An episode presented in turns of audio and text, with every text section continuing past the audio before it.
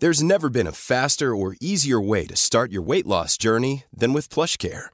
PlushCare accepts most insurance plans and gives you online access to board-certified physicians who can prescribe FDA-approved weight loss medications like Wegovy and Zepbound for those who qualify.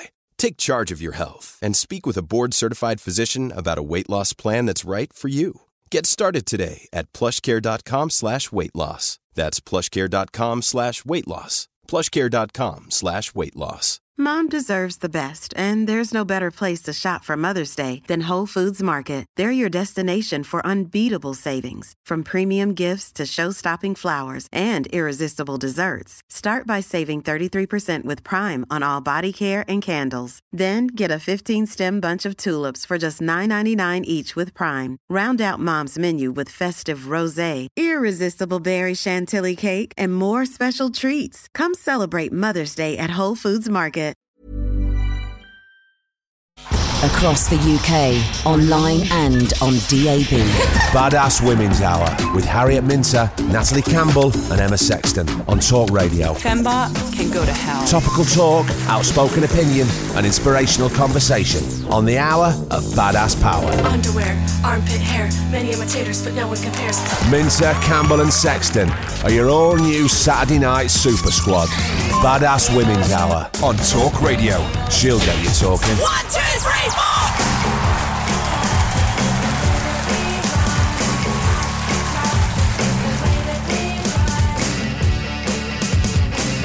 Welcome to the Badass Women's Hour. Three women, one hour, all the opinions we can muster, and a whole load of badass here on Talk Radio.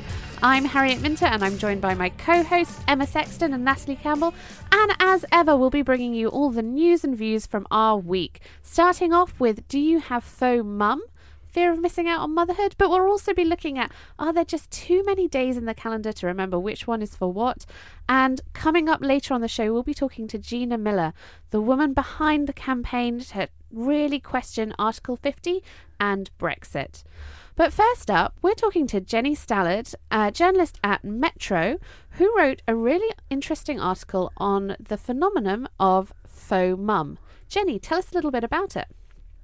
Hiya. Um, yeah, so the idea with faux mom is it's FOMO, but with motherhood. So not people who would like to be a mum and are perhaps pondering, you know, going through that process. It's more women who don't know if they want to be a mum, but are seeing friends, colleagues, celebrities becoming mums and wonder if they're missing out on that experience. It, something started ticking in my brain when I, I kept seeing all these pictures of people like Beyonce and Amal Clooney and so on. And it's interesting that something started ticking in your brain rather than ticking in your body, because that's what we usually think with biological clock guys, right? so, for, That's so true, yeah. for other women out there who might be experiencing the same thing, what would you recommend they do or think about? Um, I think, in my experience, it's a good idea to step away from the social media. Nice. Um, and I think the other thing is maybe just make some choices that are to do with your life now, you know. Emma, I know you feel really strongly about this. Why is that? Yeah, I do because, you know, I'm 40 and I've known from a very young age, from the age of about 11, I think, that I did not want children. And from the, my late 20s up until about a couple of years ago, I was constantly getting questioned on my choice of, of not wanting children. And I think for me, I found it really hard because I was 99% sure, but like mm. Jenny says, every now and again, and even when I saw Beyonce the other week, there was a bit of me that went, Am I missing out on that? And we had Sharmadean Reid in, she was like, I've created life. And there was a bit of me that went, Oh, am I going to miss out on that? But then I thought, I, I don't want a child enough to go through the pregnancy, to have, like, I don't. And I think if you genuinely want to be a mother, that drives you. But I've really struggled that there have been no role models. So there was never an alternative choice. And when everybody around you is the majority, you do have lots of days where you do question it, and it's a it is a big thing to do. So I'm with Jenny. I think we just need more role models so people can can make their choice. And also for the people that actually, I think there's a big pressure on women to make that choice to have children. And if that choice is just not happening for you, you can feel like you've really missed out, or that you're not a proper woman, or that you're not doing what's expected of you. And we don't show enough of the alternatives. Nat, do you agree? Yeah, I, I've a whole spectrum of friends that had babies at 16, in their 20s, friends that uh, have frozen their eggs when they when they got to 40. So these conversations have come up quite a bit. Personally, I want kids. I have no understanding of where the man that's you know going to give me the sperm is, uh, if I'm being honest. Um, so the conversation that goes on in my mind, especially when I'm, I'm having baby, baby TV moments, which is where I see a cute baby and I just stare at them. Um, that was that sounded quite evil when I, when I said stare at them, just you know, staring at them lovingly because they're cute. Uh, m- the thing that goes on in my head is is the when, and then the when turns into a bit of an anxiety, and, and I. I don't like myself for it when I when I have those moments. So I do. I have to kind of talk to myself. Uh, I agree with Jenny. It, if it's constantly in your feed, sometimes you have to switch it off. Um, my friends are quite. My friends with babies are quite good about making sure they talk about other things other than their children, and they, they can kind of see it. You know, when there's a when there's a mixed group, they can kind of see the sort of the eyes glaze over at a certain point. Uh, and they're very open and honest about it. They're like, "Would you prefer that I stop?" And friends that are there that will say, "Yeah, you know, enough, about other things." now. Yeah, but I think it's about having a balanced conversation with your friends if it is something that you know half the group are experiencing and the other half aren't. Nice. Nice. Thank you very much for joining us, Jenny. My pleasure. Thanks, ladies. Thank you. So the other story we were talking about this week is um, I don't know if you know, but yesterday was actually my favourite day of the year. Uh, not my birthday, but in fact, um, International Puppy Day. And I missed it. I know it makes me so happy because my Instagram feed is just filled with pictures of puppies. But I did, I was aware that it came on the back of International Happiness Day, International Poetry Day, and I'm and on Sunday is Mother's Day. I'm a bit over the days now. Why are we so bombarded with them? Where have they all come from? Well, good question. Uh, one of the, the days is a UNESCO day. Um, so uh, the Poetry Day is, is an actual uh, UNESCO designated day. Uh, I think it started in 1999, and uh, the International Day of Happiness is a UN mandate, but it was um, catalysed by Action for Happiness and, and Richard Layard, who's kind of the, you know one of the godfathers of, of the happiness movement. And I do think it's important to have these times when, when you can reflect or just have an excuse to remember the, the points or the you know what it takes to be happy or to stare at lots of photos of puppies. With everything that's happening in the world maybe we do need mandated days a bit like valentine's day mandated days to love each other and to hug each other and make it okay. So one of the things that was really interesting to me this week, obviously, um, there was the attack in Westminster, and I had this really weird juxtaposition of my news feeds, which were kind of violence and hatred and fear, and then beautiful Instagram quotes and sort of slightly saccharine cliches. Um, you know, love is enough and all that. And I was, I don't know, I was kind of confused by it. Emma, how did you feel? Yeah, I think you know those attacks this week have been have been awful, and uh, it's been really hard to to see that.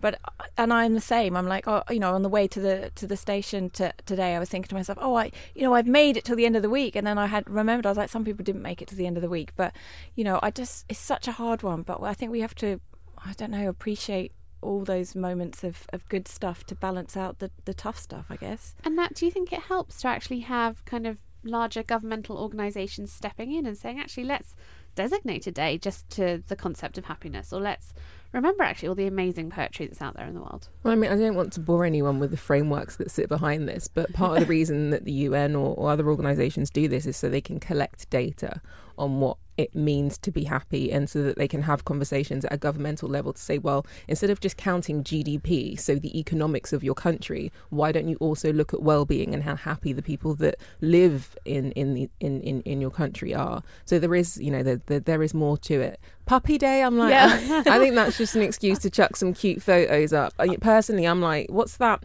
What's that? And a meerkat day? Give me a meerkat day. I think they are the cutest I- thing ever. And I'm the puppy day I can totally get down with, but I missed that. Absolutely gutted. But what I don't get down with is Valentine's Day, that my sister always calls Clinton Cards Day. Um, but basically, like some of those are clearly marketing PR campaigns. I'm not particularly down with those. Okay, Like, let's not love each Can other on one the other day. one that I love? yeah, Champagne Week in October. of course. Oh, Is there yeah. a vodka week? There must be. I mean, there's a gin week. Yeah. If Is there not, a vodka week? if there's not, I'm babe, starting just one. Get on to 11th of July, my birthday. International Vodka Day. okay, and then our final story this week is a really big one, huge one. So, um, March the 29th has been officially announced as the day that Article 50 will be triggered by Parliament, um, which means that Brexit, which is this weird concept that we've had kind of hanging over us for a few months now, is about to become a reality. I think is it now? Is that what's going to happen? Yes. So uh, on, on, on Wednesday, uh, that is the point where we go into the, the the negotiation process with the European Union, with Parliament. Um, the thing that concerns, or so when I when I heard that Wednesday, you know, the 29th of the day, there was a part of me that was just full of anxiety that said, right, block it out. It's, it's not happening immediately, just block it out. There are other things going on in the world.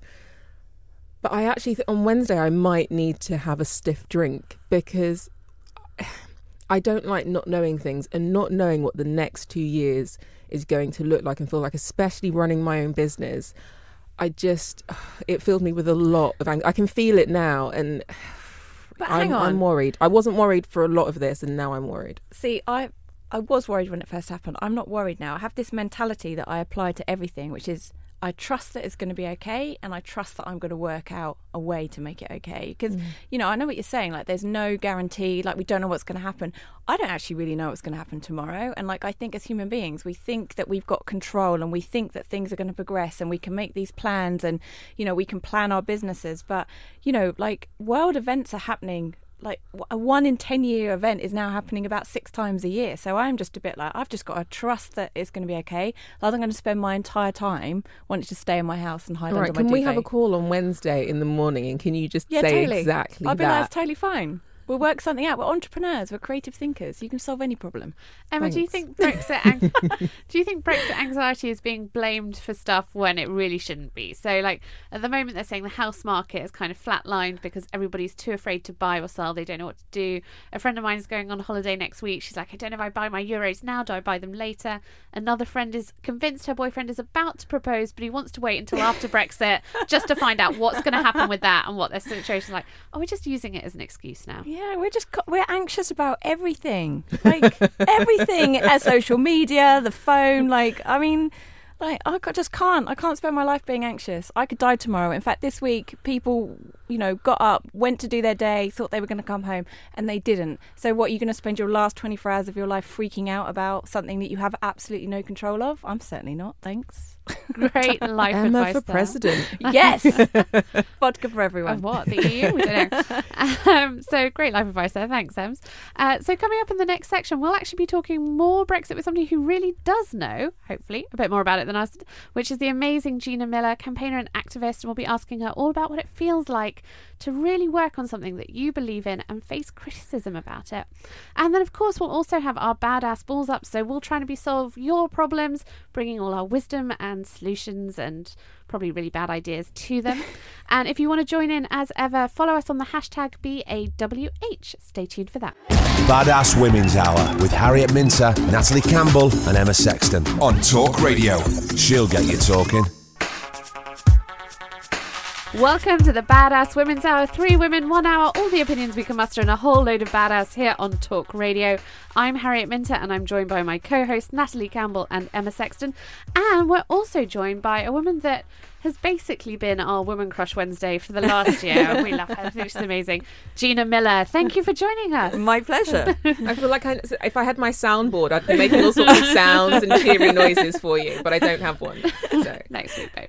Um, so, Gina, can you give us like a little bit of background about you because everybody knows of you as this amazing kind of Brexit activist. Mhm. But how did you get into that? I've always been an activist. I think from the time I was a child, if I ever saw something I thought that was wrong or somebody was being bullied, I can't actually ever remember not being a mischief maker or a nosy Parker or you know just wanting to put make things right. I think it's part nature, part nurture, but I can't literally can't ever remember not thinking I was Superwoman. And that I could rescue the world. I mean, that, that's just the sort of child I was and the sort of woman I am. And do you think, how are you feeling now? Obviously, next week, uh, triggering Article 50. How do you feel about that? Uh, so many mixed emotions. It's um, disappointment, um, regret uh, that you know the way the whole campaign was fought, um, nervousness about what's going to happen as we go forwards, um, and then having to be then really strong and just thinking we have to just get on with this now, and we have to be positive, and we have to try and make the best of every day, um, and just some of it hope as well that you know we hope things will be all right, but knowing that there is so much. I mean, we've basically, if you think about it this way, we've put 40 odd years of this intricate tapestry together Mm. and we're about to unpick it with a needle. Mm. And if you think of it that way, you just, where do they start? We just have to sit, get on with it. So are you more on we were talking about this before you came on which was Emma was saying that actually you just have to take the attitude it'll be okay and I will make sure that it is okay. Is that where we should be? I, I am really worried about just letting the government get on with it because they don't have the time, the skills, or the, it seems to be, a plan. So I will not just let them get on with it. I think everybody has to keep an eye on them because, as we saw in Parliament, the MPs have no backbone. Goodness only knows. You know, I fought really hard for them, and then they voted against themselves. so, um, so I think we just need to go, absolutely get on with it because you know until we do, we won't see what we'll get. But uh, at the same time, got to keep an eye on them. yeah. Vigilance is the watchword. Absolutely. um, but of course, as well as kind of being this Brexit campaigner, which is what you're known for, you're also a businesswoman. Nat, did you want to ask about that? Yeah, so I, I, think when people think that I'm, I'm going to use the word success, and I, I mean it in a different way, but when someone becomes a, a public profile, everyone Mm-hmm. assumes that it, you know it was overnight that you weren't doing anything the day before. No. And the reality is, is you've run multiple business businesses. You're a very successful businesswoman. You've been taking corporates to task for years, getting them to change the way they do business and the way they operate. So tell us more about that. Tell us more about the businesswoman. Well, actually, I started um, way back in the 90s when I decided that I was going to take on men's. I mean, I've always been quite an adrenaline junkie. I think that's the thing. I've always thought what I want to do is go out there, be disruptive, and change industries. Um, and so I started doing that in the financial services sector. I believe I started one of the first financial services specialist agencies back in '96. Um, and then I've got now a very disruptive investment business because um, I think the city is not working, and the charity sector I do the same. Um, I've always invested in society Mm. because I believe in what I call a triple bottom line. I think it's not just about, it's interesting you mentioned success, but I think it's actually about profit, people, and the planet. Mhm. And everything I've done is built on those principles. So I've been f- very activist and very vocal because the one thing I have had is the belief that um, we only own three things one is our voice, the others are actions, and the third is our conscience. And we have to use them. We cannot live in regret. And that's the way I live my life. People, can you see why she's on Woman Crush Wednesday? I mean, I'm sitting here wanting to like high five you over the table. Can't contain myself. But I, you, you know, you've got this continued drive though, and I, I love what you're doing in terms of like this passion for fairness and thinking about people and consciousness. You've got your True and Fair campaign for getting more transparency in the financial industries. Like, um, like what keeps what keeps you going? What Mm. keeps you wanting to do this? To keep driving this change? I think I, c- um, my father, my parenting echo in every chamber of my life every day. And the fact that I was brought up on very simple things that, you know, anything can happen tomorrow. You can lose everything tomorrow. And I am who I am by an accident of birth. I might have been born someone else. You know, all those sorts of things. And that humbleness that I was brought up with is something that keeps me going. And I just think um, I believe in something called conscious capitalism. As you Mm. become successful, you have to give back to the society that afforded your success because that is your moral duty. And I really talk to my children about that. I give t- school children, everyone everywhere can make a difference.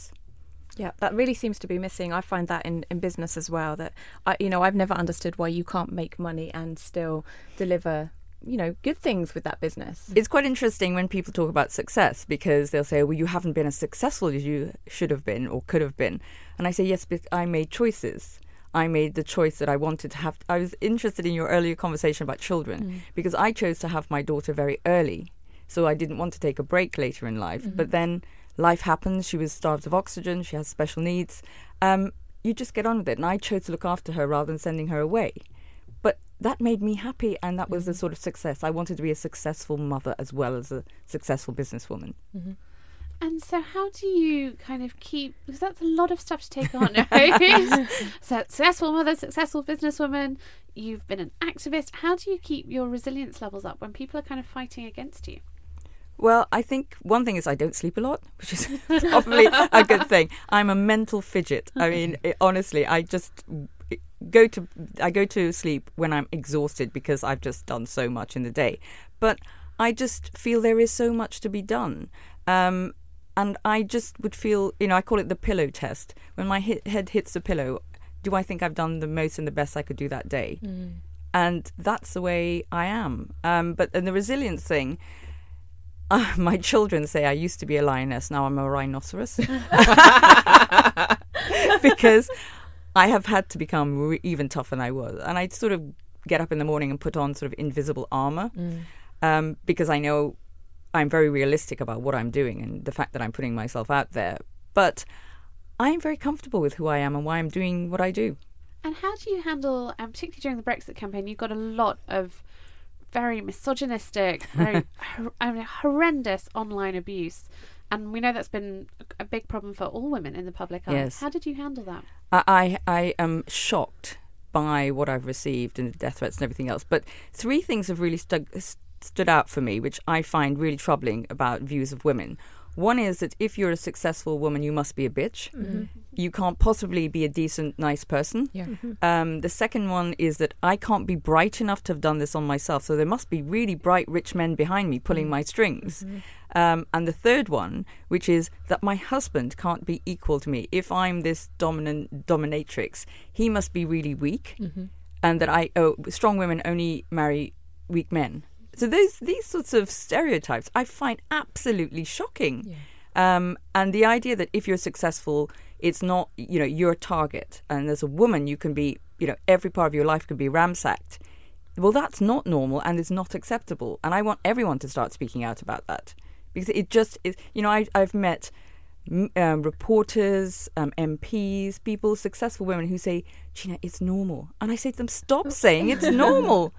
We've got Yeah. to speak out about it." Yes, totally agree with that. It's just not. It's just not on the way. It just makes everything harder for us. But I think we're seeing a rise in women wanting to be activists and wanting to change things. what would your advice be for a woman that you know being an activist it's, it's never even occurred to them? They were they were getting on with their day to day life. What would your advice be to her? Help, sort of the one thing. don't ever lose your femininity. You don't have to Mm. be shrill to be an activist. Mm. You can be dignified, be respectful, um, and and be who you are. Really be who you are. You don't have to become somebody else to be strong.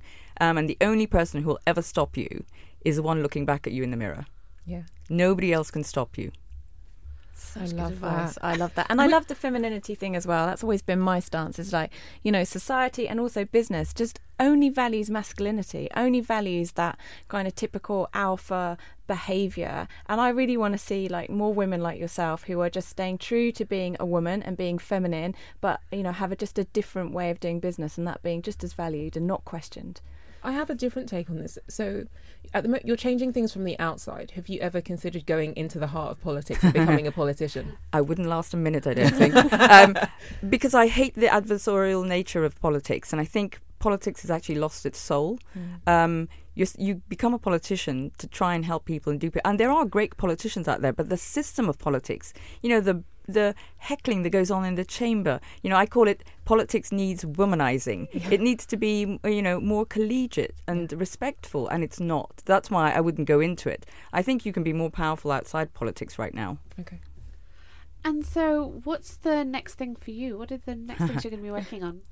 Um, so I'm. I, bel I think there will be an op- there'll be a power grab going on throughout this Brexit process, both by by the government and the executive, um, but also by certain businesses who Yeah. want low regulation, low tax environments, um, and low. Uh, when I say low regulation, I mean uh, consumer protection, environmental protection. So we've got to be really vigilant on that. To, and that's one of the things I'll start looking at is is looking at the transparent nature of the negotiation process. And how can um, people listening today, what's the one thing they can do to hold business and government accountable during this process? I think don't um, stay silent. You've got to speak out and speak up and ask questions because if you stay silent, you uh, that will be interpreted as permission. Mm. So you know, I I got told the other day by somebody who writes lots of letters to MPs, and they say, "Oh, it just ends up in the bin." I said, "Write more. Let that bin overflow. Just let them know that you're watching and you're there." Brilliant. Thank you, Gina Miller. I think completely showing why she is our total girl crush of the week. Um, thank you so much for joining us. Coming up, we are going to be talking about our badass balls ups, which are your problems, the things that are worrying you, the stuff you wish you had a more badass approach to, and we're going to help you get that in our next section. And of course, if you've got a question that you want to share with us, you can always find us on Twitter at Badass Women's Hour, HR at Badass Women's Hour, or on Instagram or on Facebook, all the socials, um, or you can follow our has- hashtag BAWH. When you're ready to pop the question, the last thing you want to do is second guess the ring. At Bluenile.com, you can design a one of a kind ring with the ease and convenience of shopping online. Choose your diamond and setting. When you find the one, you'll get it delivered right to your door. Go to Bluenile.com and use promo code LISTEN to get $50 off your purchase of $500 or more. That's code LISTEN at Bluenile.com for $50 off your purchase. Bluenile.com code LISTEN. Hey, it's Danny Pellegrino from Everything Iconic. Ready to upgrade your style game without blowing your budget? Check out Quince. They've got all the good stuff shirts and polos, activewear, and fine leather goods, all at 50 to 80% less than other high end brands. And the best part? They're all about safe, ethical, and responsible manufacturing. Get that luxury vibe without the luxury price tag. Hit up quince.com slash upgrade for free shipping and 365 day returns on your next order. That's quince.com slash upgrade.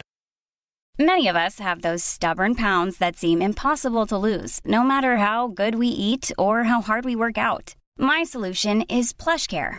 PlushCare is a leading telehealth provider with doctors who are there for you day and night to partner with you in your weight loss journey. They can prescribe FDA-approved weight loss medications like Wegovy and Zepbound for those who qualify. Plus, they accept most insurance plans. To get started, visit plushcare.com slash weight loss. That's plushcare.com slash weight loss. Badass Women's Hour with Harriet Minter, Natalie Campbell, and Emma Sexton on Talk Radio. She'll get you talking.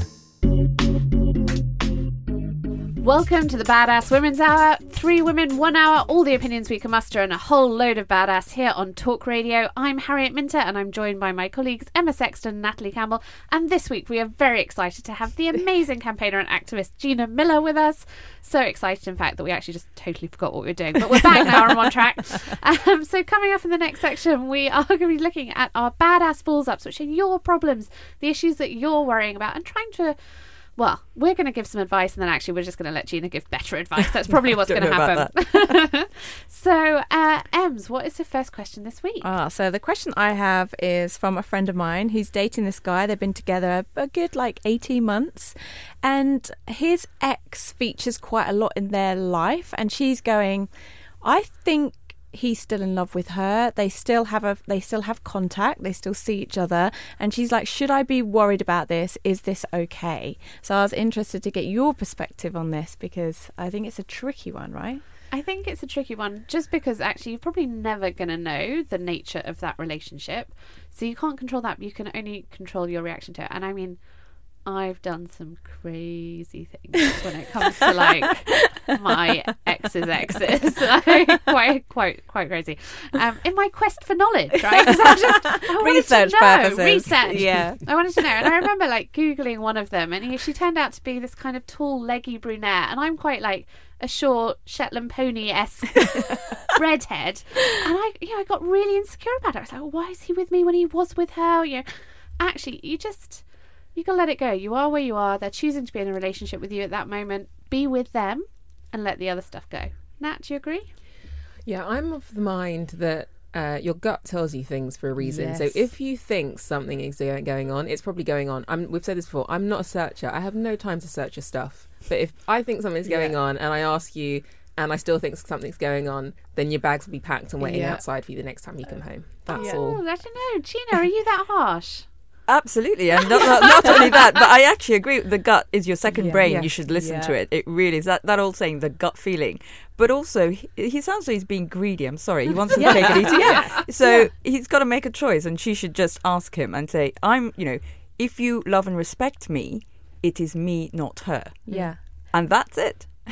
And it depends on their friendship because I think you get that gut feeling when boundaries are being crossed. Mm-hmm. And I think if you're excluded from that friendship, it's probably not okay. Where if you're included and they're old exes, like yeah, you I think you know as a woman, don't you, what's what's safe, what's you being perhaps a bit neurotic about it, and what is absolutely like not okay.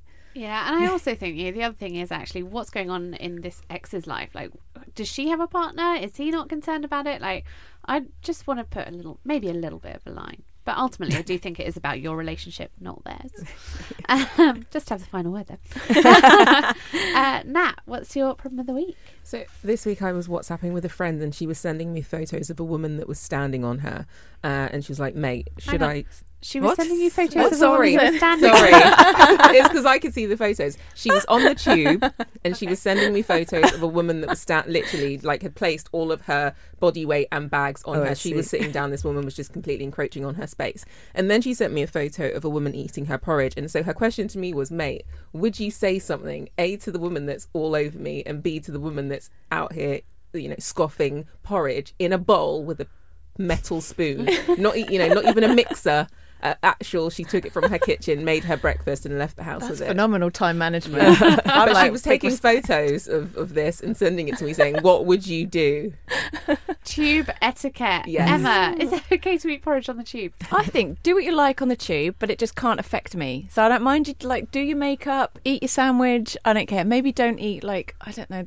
There's some like strong smelling foods or like don't spray your hair with hairspray. But I don't know. I'm pretty like just get on with it.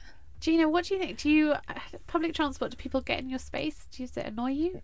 Well, uh, on realistic level, I don't go on public transport anymore because I can't. There's a life But- goal right there. But uh, um, the, the the fact is, I do find some of the behaviours on, on tubes and train and public spaces really worrying. And the reason I say that, for example, when I was going on the tube, I one morning I was sitting there and there was a man watching on his iPad a pornographic film, and there were school kids around him. And the boys were all peering over, and he just sat there and continued watching it. I'm sorry, but that's not acceptable. No. And so I went over and told them, and the abuse I got Really, I From him? from him, Yeah. from him, it was, and nobody else stood up or said anything else. And I just said, "I'm sorry, but you're poisoning their brains. You have to stop now."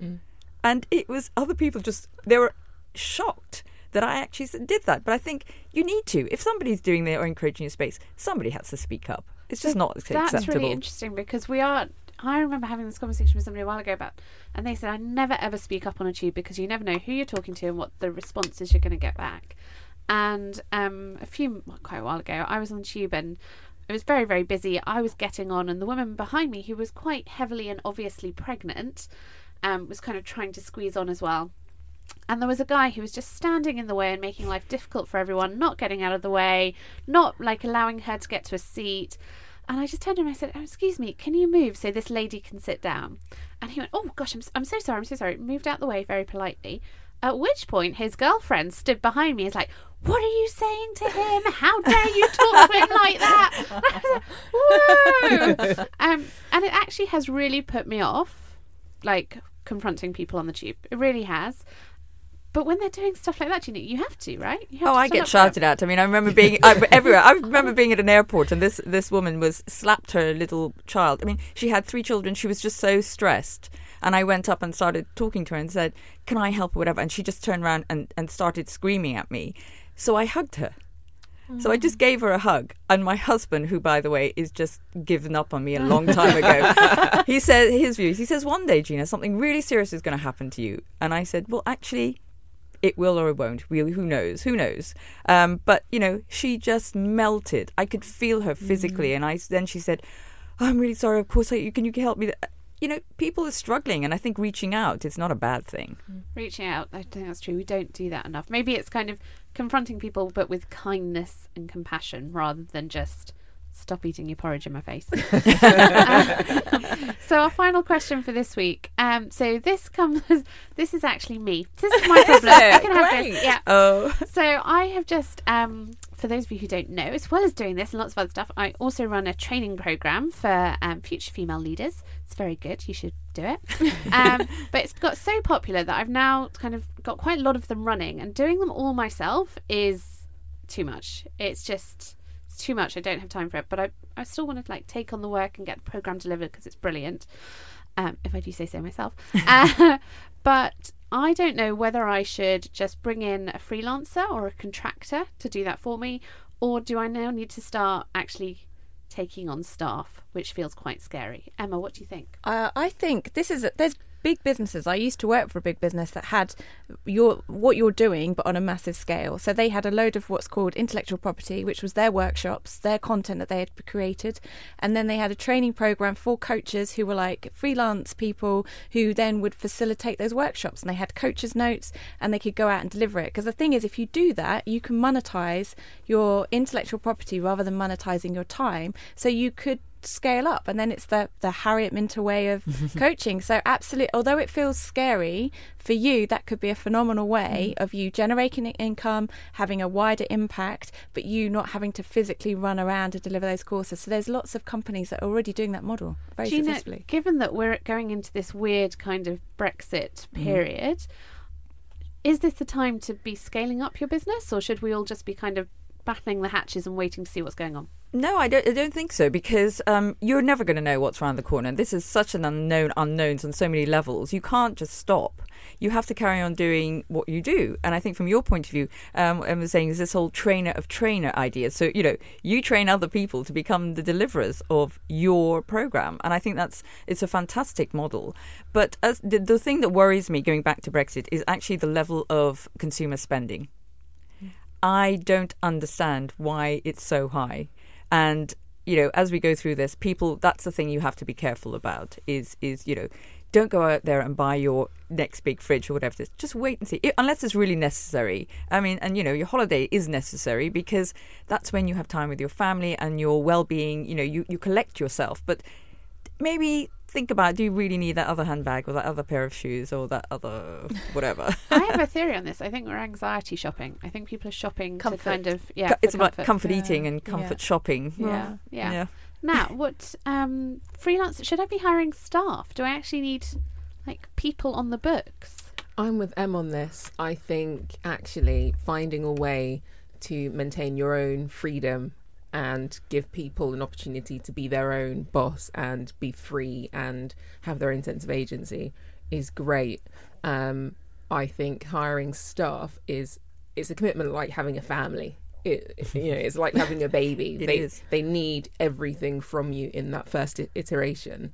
Uh, and unless you're willing to basically have a family tomorrow, I, I would go the freelance option. I mean, I, in my businesses, what I've done is like a network of specialists who mm. all believe the same principles as me, but they're yeah. specialists in, in, a particular area. Because if they're not stepping up and delivering, I can sack them and get another one. so it's I, I, like having the best suppliers and the best partners. Yeah. And if you employ somebody, it's so difficult to you know, it's difficult to maintain that same level of commitment mm. and delivery of and standard. Brilliant. Lovely advice there, ladies. Thank you. I shall take that on board. I'll give you all a cut. so we're going into our final section now, but before we do, we want to say a massive thank you to Gina Miller for joining us today. Absolute pleasure. Brilliant. Uh, coming up, we are going to be doing our backdated badass. That is a woman from history that you should know about, except this week it's a man from history, but sort of also a woman from history. Find out more in our next section. Badass Women's Hour with Harriet Minter, Natalie Campbell, and Emma Sexton on Talk Radio. She'll get you talking. Welcome to the Badass Women's Hour. Three women, one hour, all the opinions we can muster, and a whole load of badass here on Talk Radio. I'm Harriet Minter, and I'm joined by my co hosts, Emma Sexton and Natalie Campbell. And as ever, it's time for our backdated badass, a woman from history that we really think you should know more about. This week's, however, goes by the name of James Barry, and here is a little more information. This week, we talk about Dr. James Barry, a military surgeon who worked for the British Army. James was born anatomically female and named Margaret Ann Bulkeley to the impoverished family in Ireland in the 1970s. Margaret was educated with the prospect of becoming a governess but this wouldn't have allowed her to have financial security and independence in a time of economic hardship. Because of this, Margaret started conspiring with her late brother's influential and liberal minded friends, a way to allow her to get into a university and become a doctor. Margaret Ann Bulkley realised that at the time the only way to fulfil her dream was to be a man, and so she became one. In 1809, when a letter addressed to James Barry arrived, offering him a spot to study medicine at the University of Edinburgh, Margaret knew what she had to do. Margaret Ann Bulkley then became James Barry, nephew of the late James Barry R.A., an Irish romantic painter. James never wore women's clothes again, opting to spend every moment of his remaining 56 years of life as a man. He studied medicine at the University of Edinburgh from 1809 to 1812, and from there went on to have a distinguished career as an army surgeon in Cape Town, the island of St Helena, and Trinidad and Tobago. He was considered a bad tempered, squeaky voiced, eccentric man and was often teased by his colleagues. James was never intimidated by this. Instead, he invited his colleagues to duel and even killed one on an occasion. By the end of his career, he had risen to the rank of Inspector General in charge of military hospitals. Among his accomplishments was the first caesarean section in Africa by a British sur- surgeon, in which both the mother and child survived the operation. Throughout his career, he tried to improve sanitary conditions wherever he went and the living conditions and diet of the common soldier. In 1865, James returned to Britain with a bad case of dysentery and eventually died. His maid was the one to lay him out for the funeral, and it was then, and only then, that she discovered that James was actually a woman. Speculation and scandal began to spread in the army, with people claiming they knew this all along.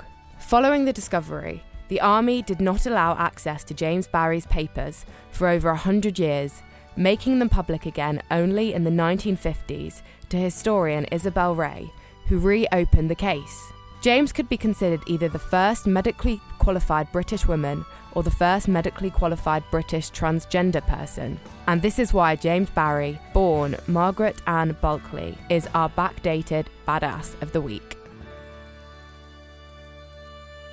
So, Emma, what was it about James Barry that really stood out to you and made you think that you wanted her or him for a backdated badass this week? Well, I just love the I, I love the determination actually, and it kind of follows on from the amazing Gina. But just this clearly really wanted to be a doctor, couldn't be a doctor unless she was a man. So um had these people kind of coerce so that she could fulfill her career ambitions. But not only that, but she then maintained that until her death you know, this, uh, I, I guess, a charade. I mean, unless she was actually transgender or wanted to, to become a man. But I, I don't get that impression from what I read. It definitely looks like she was really passionate about medicine, and that was literally the only way she was going to be able to deliver it. So it was that sheer determination to, to do that as a woman when you were not allowed because of your gender, but then to stay and maintain that. Like, that's that's really hard work to not be your authentic self at work, right? Well, I think one thing that really stood out to me in um, in that kind of package we were just listening to is did she did she was she a woman who had to behave as a man? Or was she actually somebody who looked at male life in those days and went you know what? That is a better life than the one i'm living right now. And they talk about how when she was younger she wanted financial security and independence and the only way she could do that was as a man so she became a man. If you were like, the only way actually I can have my true financial security and independence is to live a life pretending to be someone else, could you do it? No. No. Yeah, I'd find it really hard actually. Oh, we're just very lucky, I guess, that we don't have to make that decision. Well, it's my no was more. Um, I, I, I can only live authentically to, to me and, and how I feel and, and what makes me happy, and that is that includes people seeing me as as I am. And, and again, going back to having um, Gina here, not being afraid of, of who you are and putting that forward, even if it's a more challenging circumstance. Obviously, it's the the time that um, James Barry came up in completely different scenario.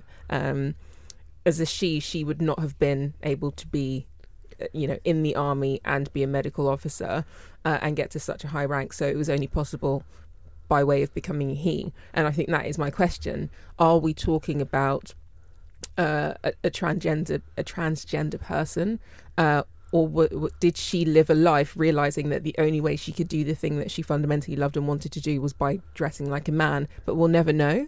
And I, I, I, I want to know. It's been dramatized in so many different ways. I, I was looking at sort of you know the BBC have done a documentary and a few other stations, and it's it's it, it's sort of niggling at me not knowing because yeah, if it's lots of questions. Yeah, right? if if he if he is is if it's trans if if she uh, was one of the first transgender people that we'll ever know about, that is equally as amazing Yeah. as saying, actually, I'm a woman, but I have to be a man in order to do the thing I love. And that's really interesting because actually today we still have women who are behaving as men because they believe that's the only way they can get ahead in their particular workplace or in their particular working environment. So I'm sure, Emma, have you had that where you've met women and you're like, hang on, all these characteristics you're showing me, all this behaviour you're showing me seems to be actually modelled on the men around you rather Yeah. than you as your true self. And that's because our working culture and work work has basically been created by men for men. And you look at history. I mean, this is 1826, where women were not allowed to do work, and you know, so it makes sense that the world is the way it is. But that's the problem now. We are so conditioned to think that these masculine traits, uh, you know, and this masculine culture in business is the right way. And you know, things are evolving now, and that's really going to change. And and the new skills that we need for the new kind of era that we're going into with technology is we need to have more social skills, more empathy. A lot of those are more feminine uh, traits. So yeah. But the other thing I liked about James Barry is he travelled with a menagerie of small animals. And I'm like. I totally could do that if that was my career goal. Just like being a doctor, maybe there's lots of small puppies. He'd have been all over International Puppy Day, all over I it. think so. I think so. um, and the other thing that I really liked about it was um, when she was younger and she had to make this decision. She made it with the support of her brothers and their friends. Yeah, I you love know, they that. helped her. Yeah, it's amazing. More guys like that. But again, that that goes back to the did she say "Uh, this is the thing that I want to do, therefore help me disguise myself as a as a man, um, or was it a different life choice? I, I, I literally, I really, really, really want to know. And in some of the reports, it says that she had a child. In some, it doesn't. Mm. So again, it's that. Um, did did she have a family and and and and live? Um, I guess a a, a life of, of of both. But having that support network that people are like coercing to help you achieve whatever it is whether she you know wanted to to cross dress or whether she just wanted to you know absolutely be the doctor of all of those to have some people around you to help support that i mean that's mm. phenomenal as well especially that time like in the you know 1800s Yeah. And so maybe the flip of that is today, given that we do think there's going to be an increase in kind of feminine skills and the need there for them, maybe what we should be doing is helping the guys show those feminine skills. yes oh there's nothing sexier than a man that can be like vulnerable and show his like feminine feminine side I find that really hot no No, I do Yeah. too. But, but for a second then, Nat and I had to think about it. But yes, although sometimes other things as well. No, Anyway. I, I, no. My pause was more that I I was trying to remember a conversation where you may have said the opposite. I'm That's sure all. that has where you were like, I, I I can't deal with a man crying. But I don't know if it was No, you. that wasn't me. No, No, that wasn't That's me. why I paused and I didn't say anything. Just saying. That's all. Okay, and back to James Barry briefly. so that's James Barry, who is our backdated badass for this week. If you want to know more about him, there is a BBC documentary. You can also just really do have a Google because he's got the most she he has the most fascinating life, um, filled with questions for us today. Uh, we're nearly at the end of our show, but as ever, when we come to the end, we like to leave you with a thought for the week, something you can live your life by in the next seven days to be even more badass than you already are. So, Nat, what is our badass principle of the week? Our badass principle of the week has been taken from Gina Miller, and it's conscious capitalism. Uh, and it's you know the idea that we can think about our role in society as people that generate wealth and money and income, but think about the positive impact that that actually has. So wh- where we're spending our money, if you don't like what a company's doing, don't buy their products. Um, if you're running your own business and creating wealth, actually you know what are you doing with that Like, can you distribute uh, your your your money or, or profits or actually invest in in some social causes so conscious capitalism Nice. I think what did Gina say it was? It was profit, people, and planet. yes the triple bottom line Triple bottom line, or as I like to think of it, show me the money and then donate some of that money to charity. Emma, can you do conscious capitalism? Is that for you? Yeah, I think that's that was one of the drivers of my business was, you know, I I got a lot out of work, but I thought there was a lot of things around the working structure, the culture of work that was actually quite damaging and didn't make me very happy and doesn't make a lot of other people happy. And I think everything that I do, I'm trying to challenge that and go, can you run a business and still allow people to bring their full selves to work, still have, you know, a good life, be treated well, you know, like it, to me, it doesn't have to be one or one or the other. Um, and then, yeah, how you can have a positive impact on the on the wider community as well. And I think it's also about where we spend our money, isn't it? Like actually thinking about are these the brands and products that I want to be investing in supporting, and questioning them and what's going on Mm, with them. Yeah. Well, that is our badass principle for this week. But as ever, if you want to tell us or suggest something that we should have, do let us know. You can find us on Twitter at Badass Women's Hour. That's at Badass Women's Hour HR. Or you can just tweet us directly. Come talk to us. I'm at Harriet Minter, Nat. At Nat D. Campbell. And Emma. I'm at Emma Sexton. And of course, follow along on the hashtag BAWH. We really want to hear from you. But in the meantime, have an amazing seven days and a fully badass week. Badass Women's Hour with Harriet Minter, Natalie Campbell, and Emma Sexton on Talk Radio. She'll get you talking. You've been listening to the Badass Women's Hour podcast. If you liked us, you can help us out, and there are some very simple ways to do that. First of all, give us five stars. Five stars, please. Anything less than five stars, and a fairy dies. Or leave us a review telling us how wonderful we are, how much you loved our voices, and how you can't wait for the next episode, which will be here on your podcast downloads next week. A lot can happen in the next three years. Like a chatbot may be your new best friend. But what won't change? Needing health insurance. United Healthcare Tri Term Medical Plans are available for these changing times. Underwritten by Golden Rule Insurance Company, they offer budget friendly, flexible coverage for people who are in between jobs or missed open enrollment. The plans last nearly three years in some states, with access to a nationwide network of doctors and hospitals. So, for whatever tomorrow brings, United Healthcare Tri Term Medical Plans may be for you. Learn more at uhone.com. Even when we're on a budget, we still deserve nice things. Quince is a place to scoop up stunning high-end goods for 50 to 80% less than similar brands. They have buttery soft cashmere sweaters starting at $50, luxurious Italian leather bags, and so much more. Plus, Quince only works with factories that use safe, ethical, and responsible manufacturing. Get the high-end goods you'll love without the high price tag with Quince. Go to quince.com slash style for free shipping and 365-day returns. Imagine the softest sheets you've ever felt. Now imagine them getting even softer over time. That's what you'll feel with Boll and Branch's organic cotton sheets. In a recent customer survey, 96% replied that Boll and Branch sheets get softer with every wash. Start getting your best night's sleep in these sheets that get softer and softer for years to come. Try their sheets with a 30-night guarantee. Plus, get 15% off your first order at bollandbranch.com. Code BUTTERY. Exclusions apply. See site for details.